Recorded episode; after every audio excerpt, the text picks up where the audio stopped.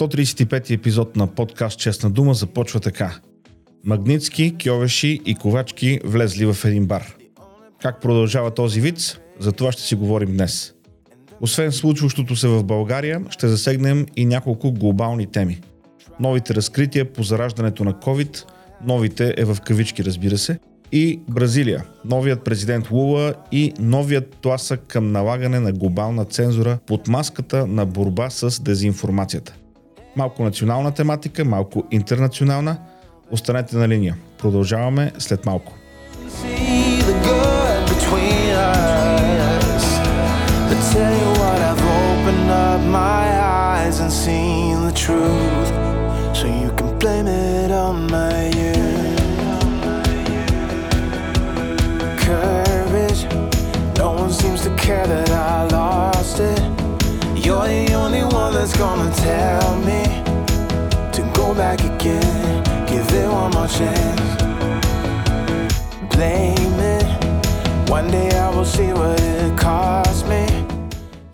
Най-после Европрокуратурата започна да работи в България.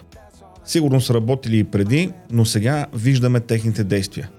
Започнах този епизод по модела на популярния виц. Магницки, кьовеши и ковачки влезли в един бар. Това налага няколко въпроса, отговорите на които ще се опитам да дам днес. Преди това обаче, нека обясня образите в този виц. Барът е България. Ковачки си е в свои води тук.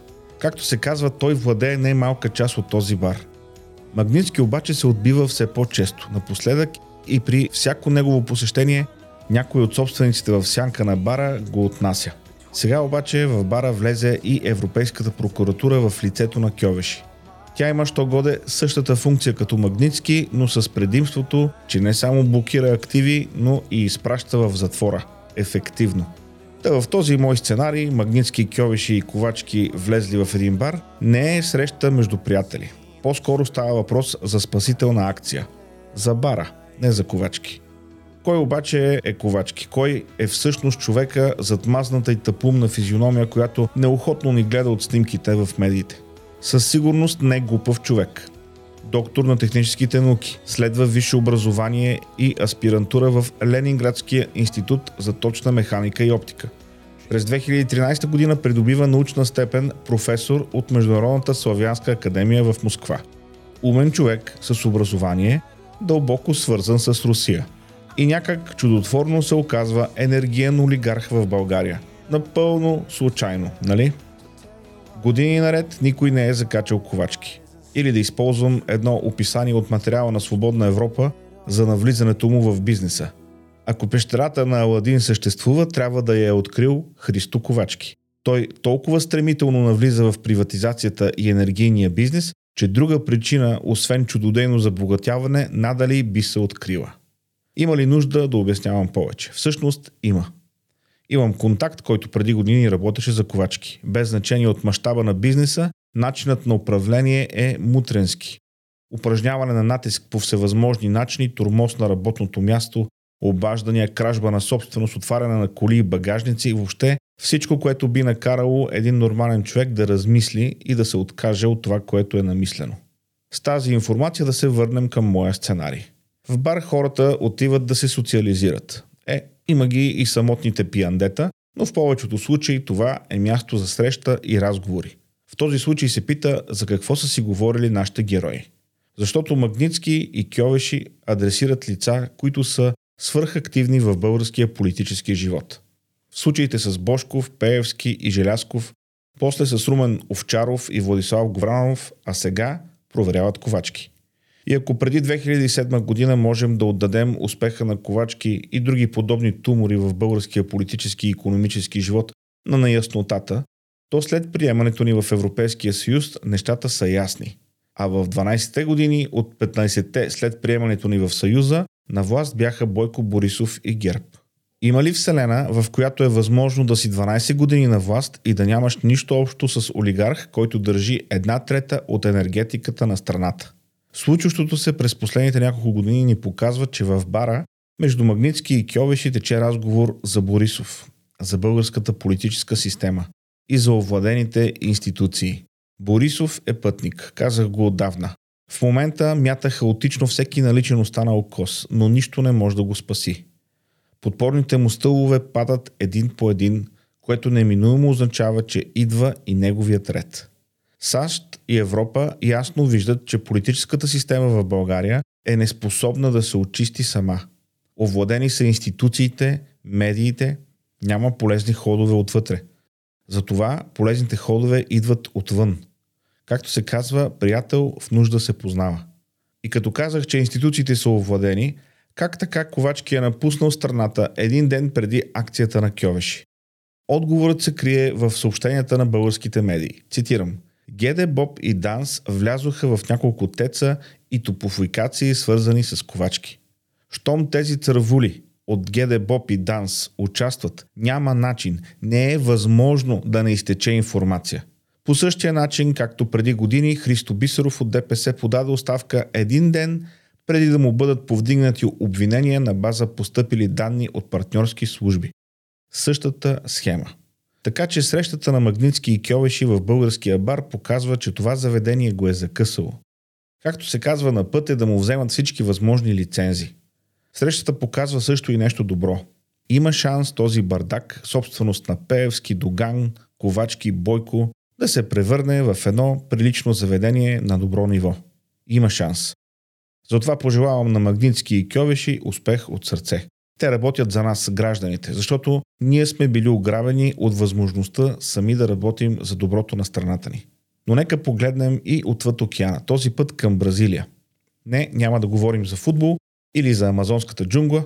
Бразилия е страна с над 200 милиона човека население. Най-голямата държава в Южна Америка и водещ износител на соя, желязна руда, петрол, захар и говеждо месо. Сигурен съм, че едва ли точно тези неща ни идват на ум, когато мислим за Бразилия, но това е страна, която е ключов играч в днешния глобален свят. Бразилия преживя значителни политически промени и предизвикателства през последните няколко десетилетия. Кои са те? През 2002 година Луис Игнасио Лула да Силва, по-известен като Лула, е избран за президент на Бразилия. По време на двата си мандата той развива социални програми, които да намалят бедността и неравенството. Забелязва се економически растеж. Правителството му обаче е засегнато от редица корупционни скандали. След него идва Дилма Русев, наследничката на Лула, която е и първата жена президент на Бразилия. Знаем, че тя има и български корени, даже Бойко си направи пиар пътуване и снимки с нея. Нейното правителство е изправено пред економически трудности, протести и много обвинения през корупция. През 2016 година Русев е отстранен от длъжност заради обвинения в манипулиране на федералния бюджет. След импичмента на Русев, Темер, вице-президент по това време, поема президентския пост. Правителството на Темер е критикувано за недобрата економическа програма и за корупционните скандали, включващи членове на неговата администрация. След него идва Жаир Болсонаро, десен политик, избран за президент на Бразилия през 2018 година. Неговото управление е белязано от противоречия и поляризация. Той прилага политики, които предизвикват протести, включително заради разхлабването на екологичните разпоредби и трудовото законодателство. Между другото, искам да направя един епизод за зелените схемаджи и колко са навредили на зелените каузи и на бедните хора. Бразилия е чудесен пример за това, но това е изцяло друга тема. Като цяло политическия пейзаж на Бразилия е белязан от економически растеж, корупционни скандали и поляризация през последните години. Сега обаче Луа е отново на власт от крайно десния Болсонаро към крайно левия Лула. Това ми прилича на влакче на ужасите. Лула има идея. Тя не е негова, тя не е оригинална. Това е идея, която рано или късно се ражда в главата на всеки социалист, а именно да контролира информационният поток. В случая в Бразилия сега на това му казват закон за борба с дезинформацията. Ако този закон бъде прият, по него ще бъдат санкционирани включително с затвор тези, които държавата счете за автори и разпространители на невярна информация. За целта ще бъде съставен борт, който ще отговаря по въпросите на дезинформацията или както Оруел го нарича Министерство на истината. Въпреки, че подробностите все още не са публикувани, новият закон ще даде право на служителите на правоприлагащите органи да предприемат действия срещу граждани, за които се смята, че публикуват изявления, които правителството класифицира като неверни и да поиска от съдилищата да наложат наказание на тези, които го правят. Хей, какво може да се обърка? Слагаме правилните чиновници в Министерството на истината и просто вярваме, че те ще знаят кое е вярна или невярна информация. А ако не знаят, винаги могат да попитат който е на власт в момента, за да ги ориентира по-правилно. Начинът за борба с дезинформацията не е Министерство на истината, а добра информация, която достига до повече хора. Останалото е социалистическа антиутопия. Диктатура на държавно санкционираната информация.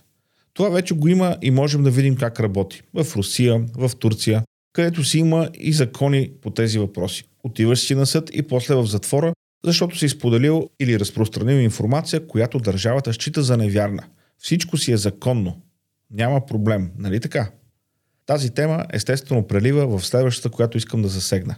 В свое становище Министерството на енергетиката в САЩ се съгласява с позицията на ФБР, че COVID-вирусът вероятно е започнал да се разпространява поради инцидент в лаборатория в Китай. Защо това е важно? Защото преди една-две години изказването на това становище бе считано за теория на конспирацията. Пишеха се статии, излучваха се емисии, които щедро оповестяваха одобреното държавно становище за происхода на COVID. Един прилип си летял, ударил се в едно куче, то кихнало и един човек се разболял. Опростявам и иронизирам, но това е в общи линии. Сега обаче, след като ФБР вече обяви, че смята така наречената Lab League теория за най-достоверна, след като още институции в Америка са на същото мнение, нещата изглеждат по друг начин. Въпросът ми е, защо бяха блокирани акаунти в Twitter, YouTube и къде ли не, заради споменаването на тази теория? Питам Ваджая Гаде, Джак Дорси и онзи мазник Джоел Рот от старата управа на Twitter. И ето как онова, което преди две години е било конспирация, днес се оказва голяма вероятност. А какво ще е след две години? Само Бог знае. Урокът е, че не можем да се доверяваме безрезервно на никой източник, а трябва да ползваме множество източници и различни мнения, за да сме сигурни, че не слушаме само онова, което искаме да чуем. Вторият урок е, че не можем да делегираме проверяването на истината на някоя всемогъща агенция, защото както виждаме и агенциите, и учените, и научните журнали променят своите становища. Науката трябва да следва фактите, а за това е нормално становищата да търпят промяна. Проблем са хората, които говорят като последна инстанция и искат да наложат правилното си в кавички мнение на всички останали. Докато дишам, ще съм против това. Толкова за днес. Благодаря ви, че ми изслушахте до край. Пишете ми какво мислите, ако нещо съм ви зарадвал, ядосал, провокирал. Абонирайте се за подкаста, оставете коментар, оценка, мнение. Можете да намерите честна дума в Spotify, Apple Podcast, Google Podcast, а също и в YouTube. Връзките към всички източници, които съм използвал, са в записките на епизода. Плейлистата с музиката от епизодите ще намерите в Spotify. Бъдете на штрек и стискайте палци, магнитски и кьовеши да не се отказват, защото ни трябва всичката помощ, която можем да получим. До следващата седмица. my eyes